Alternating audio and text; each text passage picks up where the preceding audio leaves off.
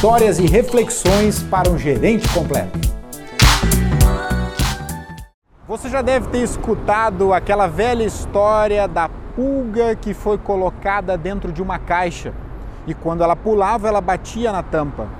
E aquela ação repetida fez com que a pulga se acostumasse. E quando a tampa da caixa foi tirada, o que aconteceu com a pulga? Ela pulava da mesma altura como se a tampa ainda existisse.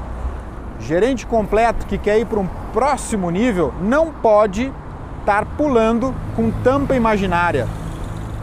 Reflita e pense se o que você está fazendo hoje na busca dos seus objetivos não está ali travando no inconsciente com tampas de caixa que nem existem.